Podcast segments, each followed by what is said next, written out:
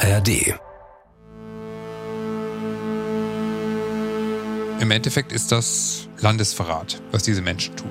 Also Informationen an einen ausländischen Geheimdienst zu geben, sich mit dem einzulassen, ist brandgefährlich für jeden, der das tut.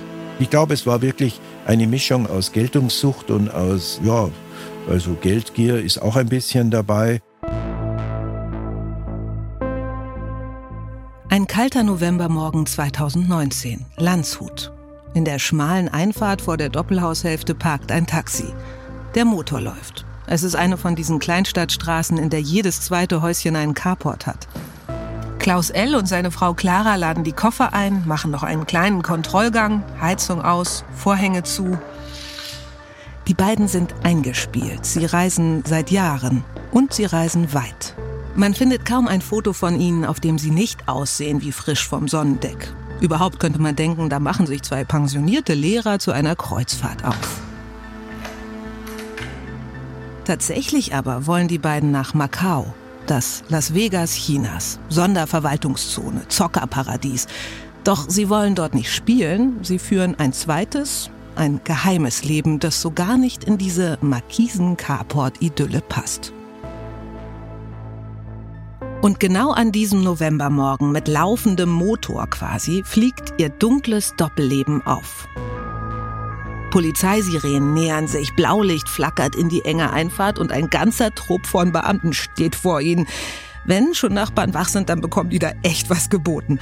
Und die beiden, die bekommen einen Durchsuchungsbeschluss vorgehalten.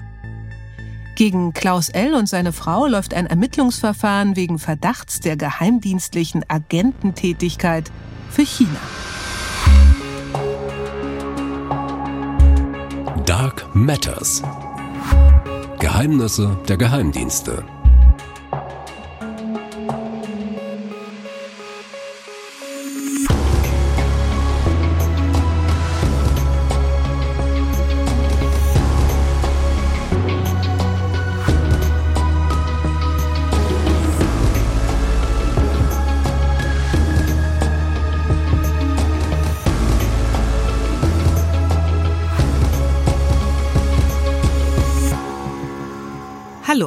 Ich bin Eva Maria Lemke und ihr hört Dark Matters. Geheimnisse der Geheimdienste.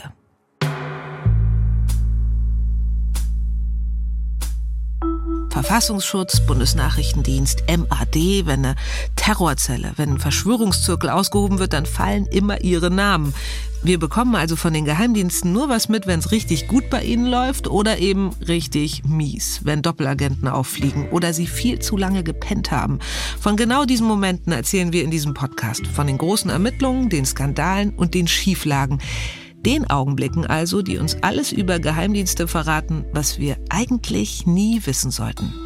So wie das Ehepaar, das da an diesem Landshuter Morgen doch nicht ins Taxi stieg. Erinnert ihr euch noch an den Doppelagenten Ende 2022, der beim BND enttarnt wurde, der für Russland spioniert hat? Das war eine Riesennummer mitten im Ukraine-Krieg und richtig unangenehm für den Auslandsgeheimdienst BND. So ähnlich war das auch bei Klaus L. Es ist eine Geschichte darüber, was Menschen alles tun, um in dieser Welt der Geheimdienste dabei zu sein. Und wenn ihr denkt, ein Doppelleben muss verdammt anstrengend sein, der Mann hatte gleich zwei davon. Der silberne Fuchs und das doppelte Spiel. Chinesische Geheimdienste lieben ihre silbernen Füchse. Das können ältere Geschäftsleute sein, Ex-Manager oder Wissenschaftler kurz vor der Rente. Silbern also vielleicht, weil ihr Haar schon so weiß glänzt.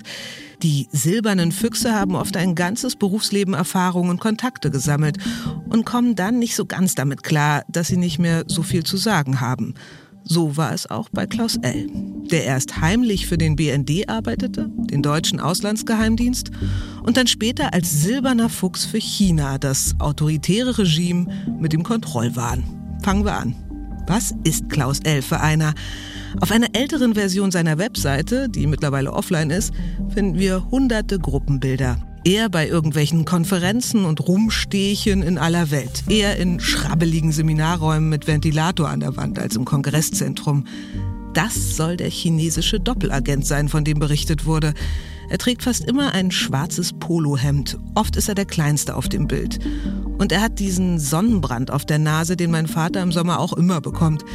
Lichtschutzfaktor ist jetzt auch nicht so sein Ding. Fernreisen sind es aber. Indien, China, Singapur, Südafrika. Alles genau aufgelistet auf der Webseite. Alle paar Monate fliegt das Ehepaar L irgendwo hin. Beruflich, dabei sind sie längst in Rente. Sie war Englischlehrerin, er Politikwissenschaftler.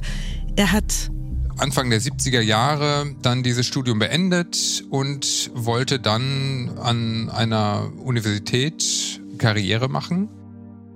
Michael Göttschenberg ist Experte für Terrorismus und innere Sicherheit. Er ist der Geheimdienstauskenner in der ARD und er ist einer der wenigen, der zu dem Fall Klaus L. recherchiert hat hat sich unter anderem aber damals auch beim Bundesnachrichtendienst beworben, der damals seine Zentrale ja in Pullach bei München hatte. Und so kam es dazu, dass er von Anfang an zweigleisig unterwegs war. Klar, was man eben so macht, ne? Frisch von der Uni beim Geheimdienst durchklingeln, ob die einen nicht vielleicht doch irgendwie brauchen können. Ziemlich selbstbewusst ist er, der Klaus L. Immerhin war er damals nur einer von vielen wissenschaftlichen Mitarbeitern an der Uni. Was soll der schon zu erzählen haben? Dachte sich auch der Auslandsgeheimdienst. Es gibt keinen Job für ihn in Pullach. Aber es gibt eine Chance. Die Bewerbung von Klaus L. führt dazu, dass der BND auf ihn aufmerksam wurde und eben bereit war, ihn als Informanten zu bezahlen. Mit Mitte 20 wird er Nachrichtendienstliche Verbindung, so heißt das dann. Über was er sich genau mit dem BND austauscht, was er liefert, keine Ahnung. Aber irgendwas muss er zu sagen haben, denn er bleibt dabei. Und er fährt, wie sagte Michael das gerade, zweigleisig. Er macht Unikarriere, er promoviert und ab und zu gibt's dann eben auch noch dieses andere, dieses aufregende Schattenleben mit geheimen Treffen und Terminen, die nicht im Kalender auftauchen dürfen. Wahrscheinlich wird er für den BND erst wirklich interessant, als er anfängt, bei der Hans-Seidel-Stiftung zu arbeiten. CSU-nah, gute Münchner Adresse, viele Kontakte in die Politik und vor allem ins Ausland. Im Endeffekt haben alle großen politischen Parteien in Deutschland eine politische Stiftung, die zwar nicht Teil der Partei ist, aber die parteinah ist. Und diese Stiftungen, die unterhalten Auslandsvertretungen. Das ist sowas wie so ein kleiner diplomatischer Dienst, könnte man fast sagen. Die haben Büros überall auf der Welt, längst nicht so unter Beobachtung wie die Mitarbeiterinnen einer Botschaft, überwiegend Einzelkämpfer, hat tolle Kontakte und für einen Geheimdienst viel leichter erreichbar. Klaus L. ist erfolgreich. Er macht sich in der Sicherheitspolitik einen Namen. Er befasst sich also mit allem, was das Zeug hat, unser Leben unsicherer zu machen. Energiekrisen, Krieg, Konflikte, Terrorismus, Tod und Teufel.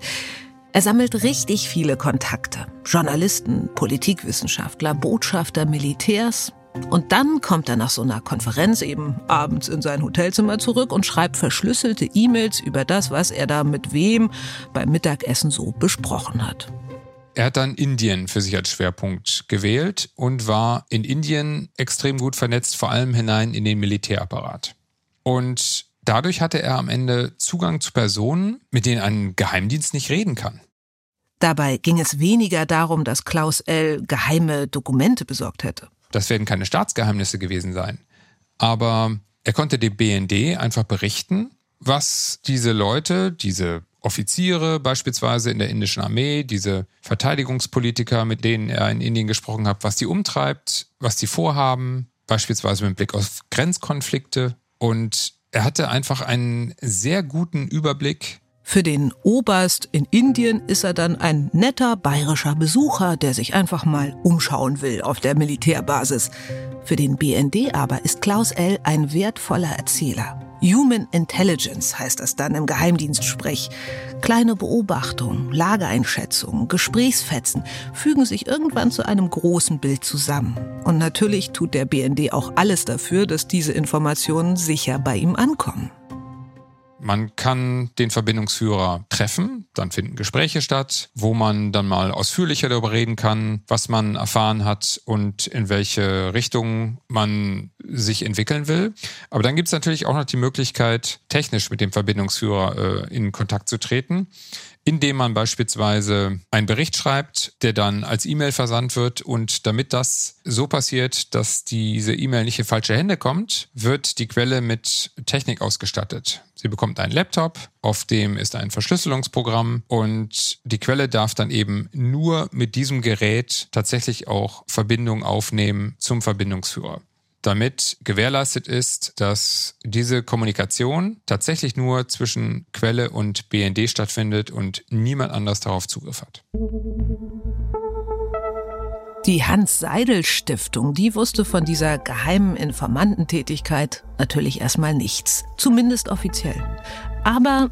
Dass er quasi einen zweiten Hauptjob mit dem BND hatte. Ein zweites Gehalt das ihm auch ein sehr sorgenfreies Leben ermöglicht hat. Er ist gut bezahlt worden vom BND.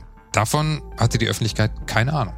Ja, natürlich. Die Kohle. Spätestens da hätte man drauf kommen können, dass Klaus L. noch einen Auftraggeber hat. Über Jahrzehnte bekam er regelmäßig Geld vom BND und auch nicht wenig.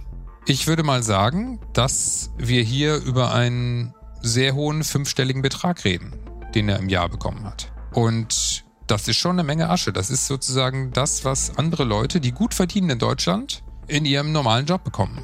Und er hat das sozusagen zweimal bekommen. Einmal von der Hans-Seidel-Stiftung und einmal vom BND.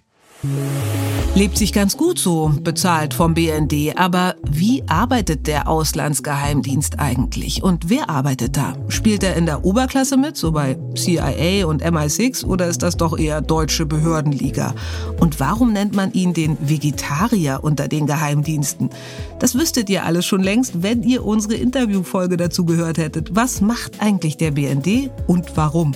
Kurz erklärt von unserem ARD-Geheimdienstexperten Michael Göttschenberg. So, wo waren wir? Es läuft damals für Klaus L. Das Geld stimmt und das Gleichgewicht, das stimmt auch. Wenn ihm mal alles zu sehr Bausparkasse wird mit den CSU-Lern von der Stiftung, dann hat er ja noch seine geheime BND-Connection, die Aufregung mit den verschlüsselten E-Mails, den geheimen Treffen. Aber als das alles irgendwann rauskommt, ist es für die Stiftung eine unangenehme Geschichte, meint Wolfgang Krieger. Er ist Historiker und Experte für Nachrichtendienste. Ja, für die Hans-Seidel-Stiftung ist es natürlich peinlich, weil der Eindruck entsteht, dass Herr gleichzeitig für den BND und für die Seidel-Stiftung gearbeitet hat und dann äh, sozusagen von außen die Fragen kommen, ja, wie viele gibt's denn sonst noch bei euch? Die auch für den BND arbeiten oder für irgendeinen anderen Nachrichtendienst oder so. Also das ist peinlich, denn eine solche politische Stiftung ist ja etwas, das äh, in der Öffentlichkeit äh, wirkt. Ja, da gibt's keine geheimen äh, Bestandteile und das wirkt ein bisschen kompromittierend.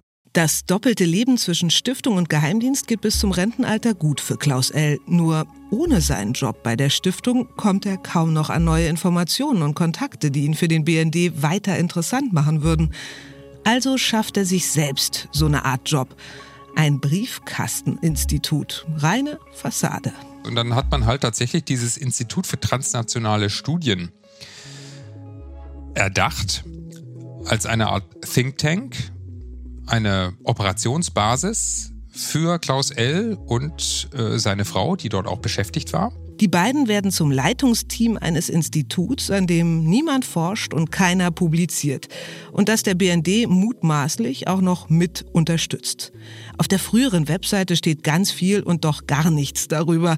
Strategische Planung, globale Herausforderungen, äh, ja, dazu viele Fotos von Klaus L. und seiner Frau im Gespräch mit Botschaftern, mit Uniprofs, mit Politikern, ja, fast ausschließlich mit Männern und fast immer trifft man sich in Indien, manchmal auch in Myanmar, Singapur oder Südafrika.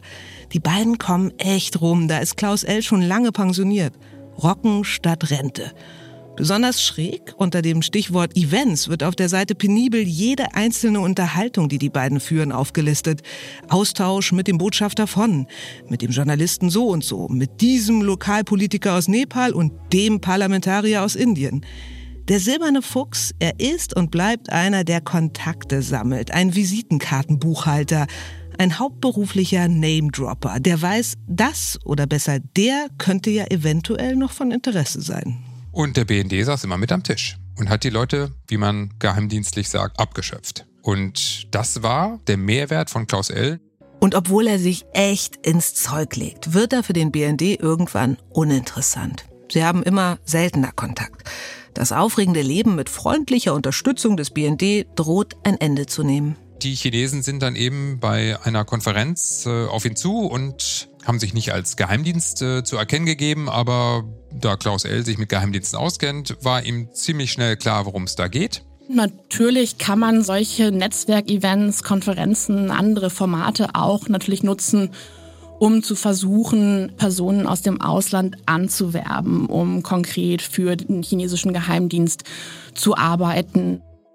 Mareike Ohlberg ist eine der wichtigsten China-Expertinnen im deutschsprachigen Raum. Sie sagt, Angesprochen werden ganz unterschiedliche Menschen aus der Wirtschaft, aus der Wissenschaft, aus der Politik.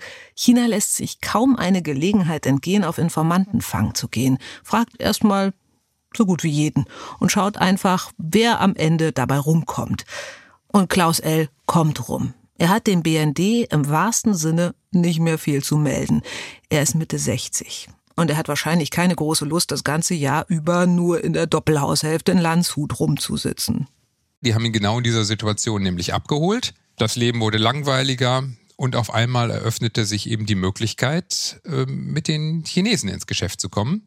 Der Begriff silberner Fuchs beschreibt in der Tat ziemlich gut, womit wir es hier in vielen Fällen zu tun haben. Silberne Füchse. Informanten, die schon ein bisschen älter sind, böse gesagt Has-Beens, die nicht mehr auf dem Höhepunkt ihrer Karriere stehen, aber diese Leute bringen ein Netzwerk mit. Sie verfügen über zahlreiche Kontakte, über sehr viel berufliche Erfahrung, über immer noch relativ aktuelles Wissen aus ihrem Job und haben deswegen durchaus den Chinesen etwas mitzuteilen, das für sie von Wert sein könnte. Der chinesische Geheimdienst nutzt also ziemlich clever den Geltungsdrang älterer Männer, die so gar nicht damit klarkommen, plötzlich nichts mehr zu sagen zu haben. So sieht es auch der ARD-Geheimdienstexperte Holger Schmidt. Es gibt Menschen, die in diesem Geheimdienstmilieu, man kann auch sagen, in diesem Geheimdienst-Sumpf unterwegs sind und die ihre eigenen Grenzen und die, die Fragen von richtig und falsch nicht mehr so sehen und sich vielleicht ein bisschen so fühlen, das verselbstständigt sich, so wie vielleicht James Bond sehen sie sich, sind geschmeichelt, äh, wenn sie angesprochen werden, wenn ihre Expertise gefragt wird und wenn dann jemand kommt äh, und sie auf dem richtigen Fuß erwischt, dann kann das unter Umständen auch eine fremde Regierung sein. Und dann kann ich mir vorstellen, dass man auch seinen inneren Kompass verliert und nicht mehr so richtig weiß, was ist jetzt irgendwie Schmeichelei für mich, wo beginnt der Landesverrat, wo beginnt die Spionage. Es ist nämlich, das muss man noch mal ganz klar sagen, nicht legal. Es fällt unter Landesverrat für einen fremden Geheimdienst zu arbeiten. Bis zu fünf Jahre Haft kann das bedeuten. Und in diesem Fall ist es auch nicht irgendein anderer Geheimdienst. China ist ein autoritäres Regime, das in allen Ebenen der Gesellschaft Kontrolle ausüben will. Das merkt man schon daran, dass es den Chinesen eben nicht nur um die guten Kontakte von Klaus L. geht, so der Nachrichtendienstexperte Wolfgang Krieger. Und natürlich hat China äh, immer schon und auch noch heute ein Interesse daran, diejenigen Leute, die sich zu China äußern, die also China-Experten sind, die Vorträge halten und so weiter, Publikationen machen, dass diese Leute identifiziert werden und dass man auf diese Leute Einfluss nimmt. Denn natürlich hat China ein Interesse daran, bestimmte heikle Themen aus dem Weg zu halten und sozusagen einen positiven Eindruck rüberzubringen. Von ausländischen Informanten wie Klaus L. will China genau drei Dinge, sagt Mareike Uhlberg. Nummer eins, die deutsche Politik so beeinflussen, dass sie positiv für die chinesische Regierung ist. Das zweite Ziel ist, Chinesen und auch chinesische Minderheiten, die im Ausland sind, weiterhin zu kontrollieren. Das ist ein ganz wichtiger Bereich für die chinesische Regierung. Und ein drittes wichtiges Ziel ist Kritik an China vermeiden, beziehungsweise den Diskurs zu China steuern. Klaus L. sollte also offenbar als eine Art Ein-Mann-PR-Agentur für China arbeiten, als Botschafter für die chinesische Sache. Und Klaus L. besucht besonders häufig eine andere Großmacht, die China brennend interessiert, Indien. Diese Atommacht, mit der sie ständig Grenzkonflikte haben und zu der sie auch in ständiger Konkurrenz stehen, wenn es darum geht, in wessen Fabriken der Westen seine Waren fertigen lässt. China hat großes Interesse daran, dort Einfluss zu haben. Und Klaus L. kennt einflussreiche Menschen. Einer der Vorträge, die er in Neu-Delhi hält, heißt dann auch Chinas Kampf um die Vorherrschaft. Wirklichkeit oder nur Mythos? Und schnell wurde es auch sehr konkret, was die Chinesen von Klaus L. erwarteten. Er sollte für sie den Weltkongress der Uiguren in München ausspionieren. Die Uiguren sind eine der anerkannten Minderheiten in der Volksrepublik China. Sie leben größtenteils im Nordwesten in der autonomen Region Xinjiang und sind größtenteils muslimisch, haben auch ihre eigene Sprache, also sind kulturell, religiös ähm, sehr unterschiedlich von, von den Han-Chinesen, der Mehrheit der, der chinesischen Bevölkerung.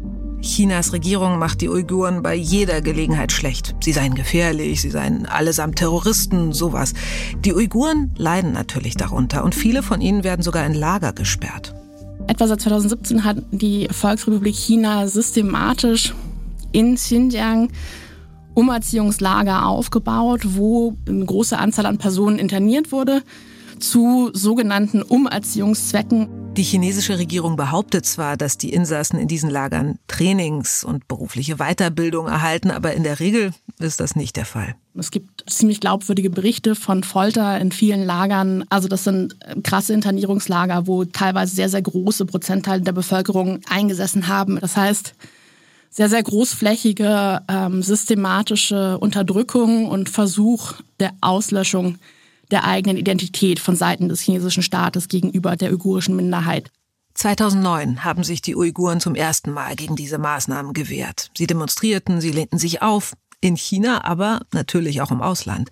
Und da kommen wir wieder zu unserem BND-Informanten Klaus L. zurück. Ziemlich genau ein Jahr nach diesen Aufständen versucht die chinesische Regierung Klaus L. anzuwerben. Diese Anbahnung von Klaus L. durch den chinesischen Geheimdienst, äh, die erfolgte in zeitlicher Nähe der Weltausstellung in Shanghai. Und offenbar hatten die Chinesen Sorge, dass die Uiguren irgendwie versuchen könnten, diese Weltausstellung zu ja, stören, sabotieren, wie auch immer. Das war das initiale Interesse der Chinesen an Klaus L. Und da kann man eben sehen, was äh, ein klassisches Mittel dabei ist, dass man nämlich versucht, jemanden zu rekrutieren, der relativ unauffällig oder ohne Verdacht zu wecken, ähm, sich an die Uiguren hier in Deutschland hätte heranmachen können. Dazu aber kommt es nicht. Vielleicht ist Klaus L. die Sache dann doch zu heikel, eine unterdrückte Minderheit ausspionieren. Dafür will er sich vielleicht nicht hergeben. Er scheint noch mal kurz zu zweifeln, als würde er sich fragen, Moment, was mache ich hier eigentlich? Auf jeden Fall informiert er den BND darüber, dass der chinesische Geheimdienst ihn anwerben will. Und der BND hat sich gedacht, naja, mal sehen, wo das hinführt. Machen Sie mal. Und dementsprechend war der BND zunächst vollkommen im Bilde darüber, dass es diesen Kontakt gibt. Er hat das laufen lassen. Ähm, mitzubekommen, was ein anderer Geheimdienst für Interessen verfolgt, ist sowieso immer der Jackpot für jeden Nachrichtendienst. Ähm, natürlich war es interessant zu wissen, ähm, was für Aufträge erteilen die Chinesen denn Klaus L. Klaus L. beginnt sein doppeltes Spiel. Um sich beim BND wieder interessanter zu machen, lässt er sich mit den Chinesen ein und sagt den Chinesen gleichzeitig nicht, dass er für den BND seit Jahrzehnten schon arbeitet, behauptet er zumindest später. Klaus L. durchläuft ein Prozedere, das er schon vom BND kennt. Er bekommt einen Laptop mit Verschlüsselungssoftware und er arbeitet jetzt, mit Unterstützung seiner Frau Clara, für den chinesischen Geheimdienst. Und der ist erstmal interessiert an allem, sagt Terrorismusexperte Holger Schmidt. Nicht nur an technische Überwachung, über die wir ja häufig berichten, sondern eben auch an menschlichen Einschätzungen, an politischen, wirtschaftlichen, kulturellen Gegebenheiten.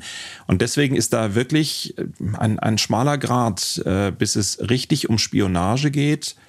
Ähm, das Eis ist da sehr, sehr dünn und es kann sehr, sehr schnell passieren.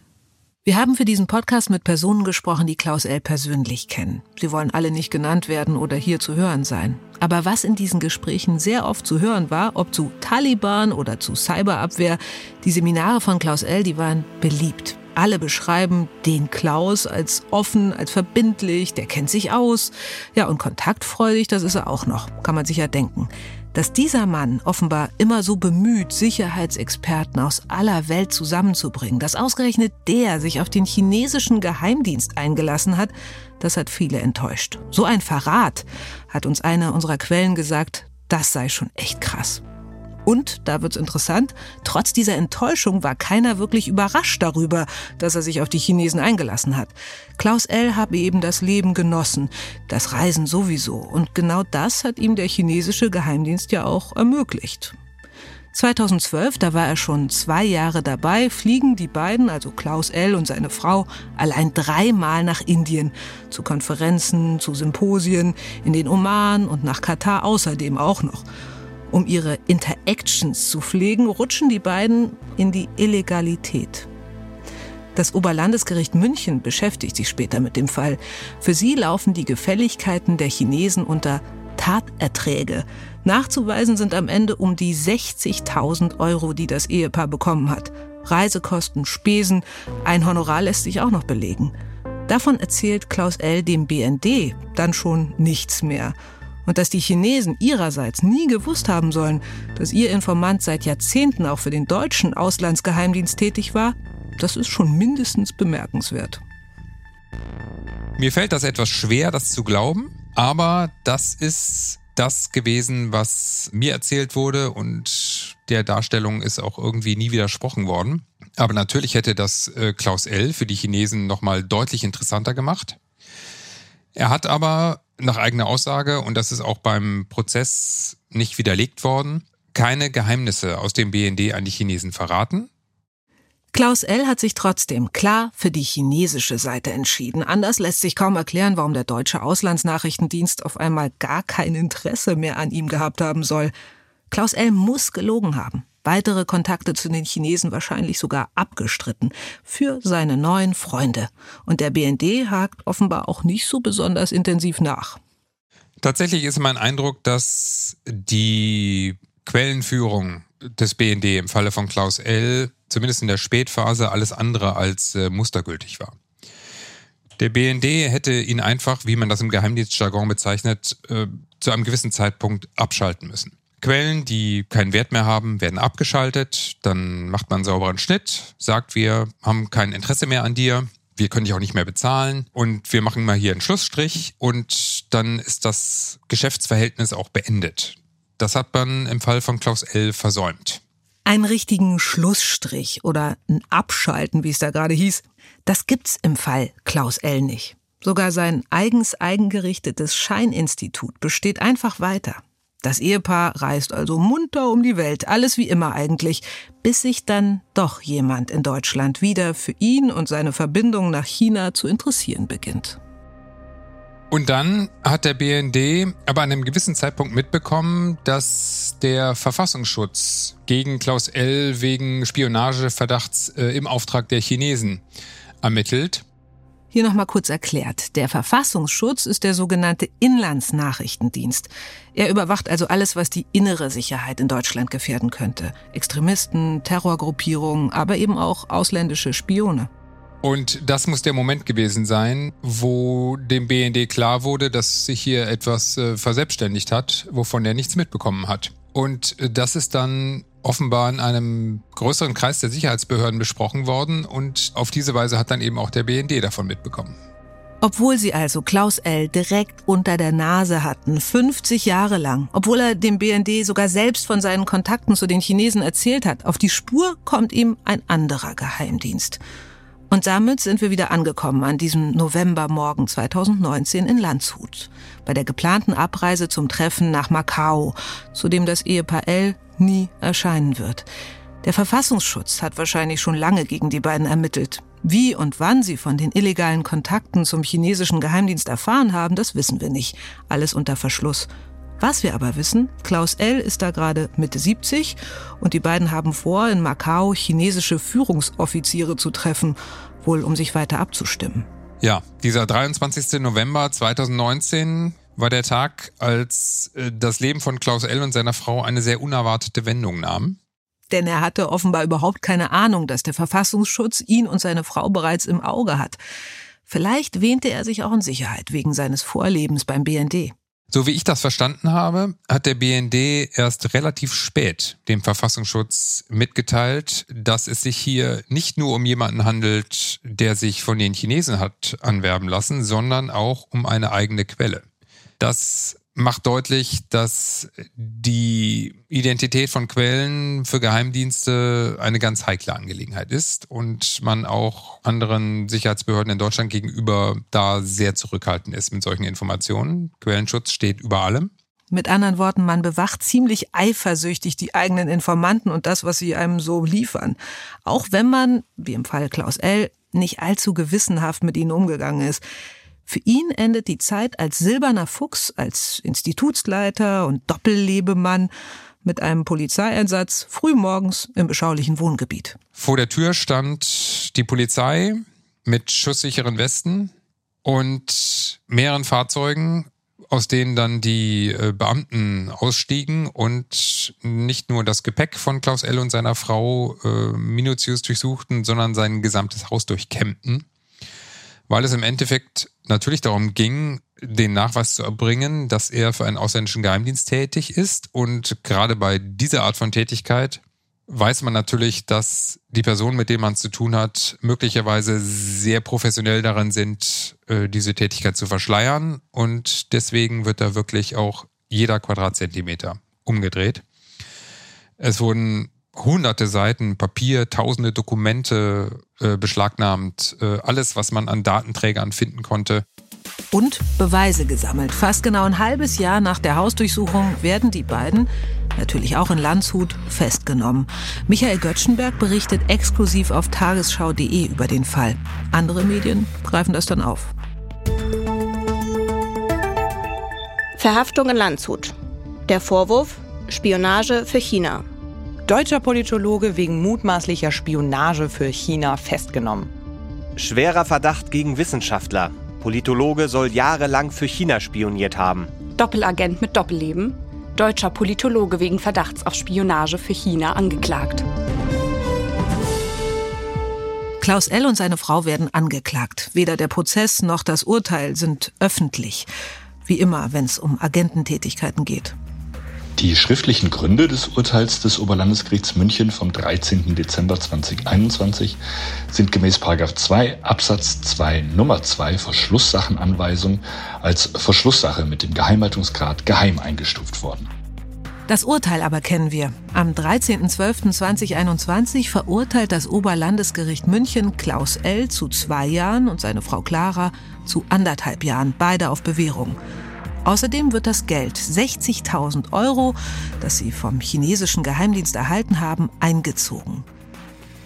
Ein Mann also, der mit vollem Wissen jahrelang für eine ausländische Macht, noch dazu einen Unrechtsstaat spioniert hat, der muss nur das zurückzahlen, was er dabei verdient hat? Nicht mehr? Keine Geldstrafe? Kein Gefängnis? Dabei sieht Paragraph 99 im Strafgesetzbuch einiges mehr vor. Wer für den Geheimdienst einer fremden Macht eine geheimdienstliche Tätigkeit gegen die Bundesrepublik Deutschland ausübt, wird mit Freiheitsstrafe von bis zu fünf Jahren oder mit Geldstrafe bestraft. In besonders schweren Fällen ist die Strafe eine Freiheitsstrafe von einem Jahr bis zu zehn Jahren.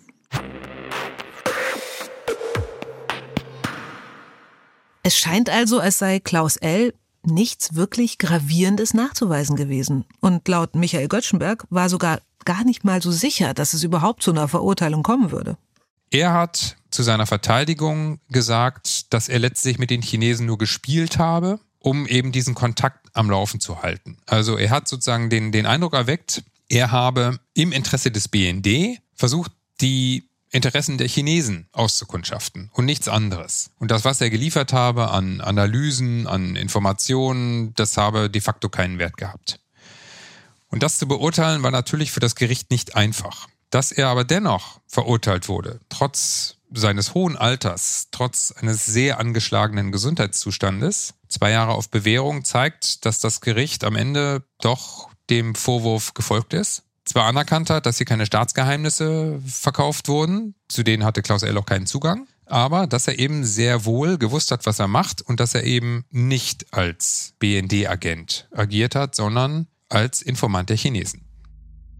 So ganz geht die Geschichte des silbernen Fuchses nicht auf. Deswegen kein Freispruch.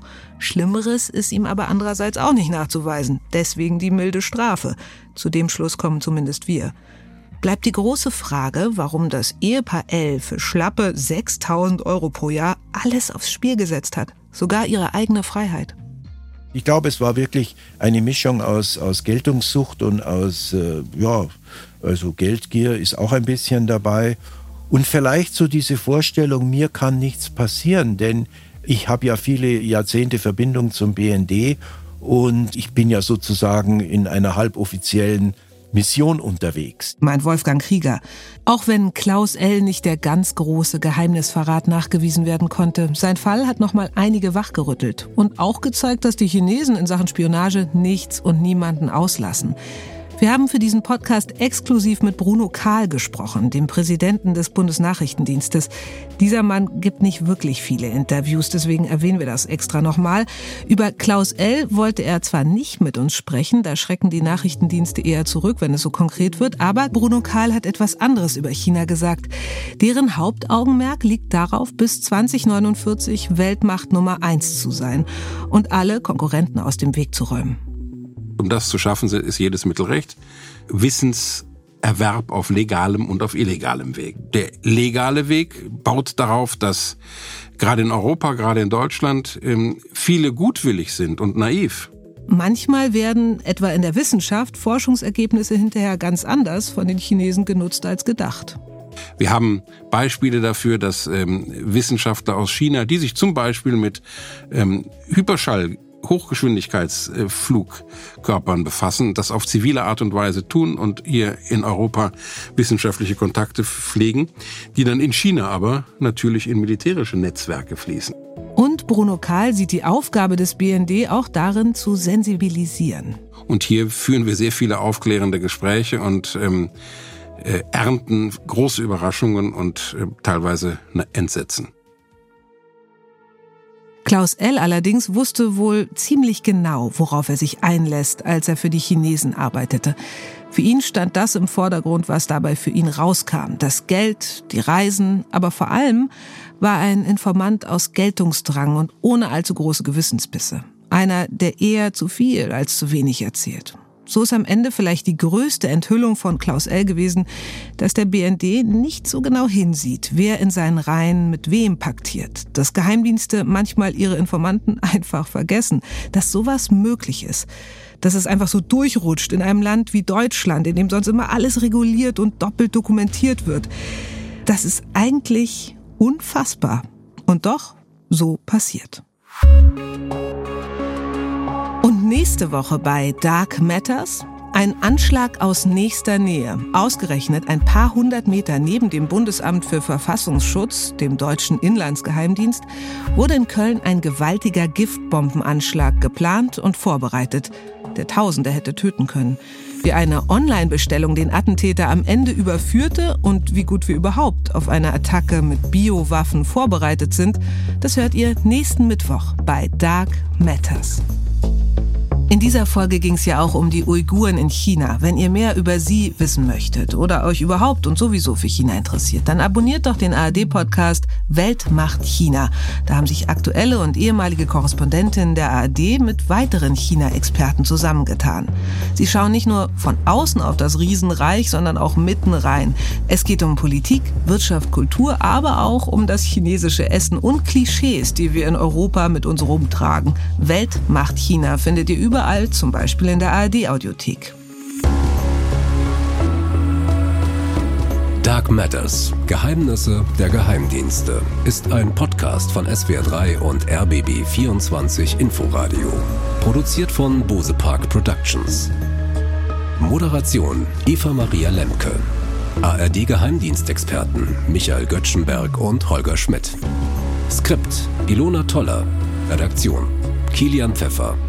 Musik und Komposition Nasu Hishri. Schnitt und Post-Production Fabio Lautenschläger.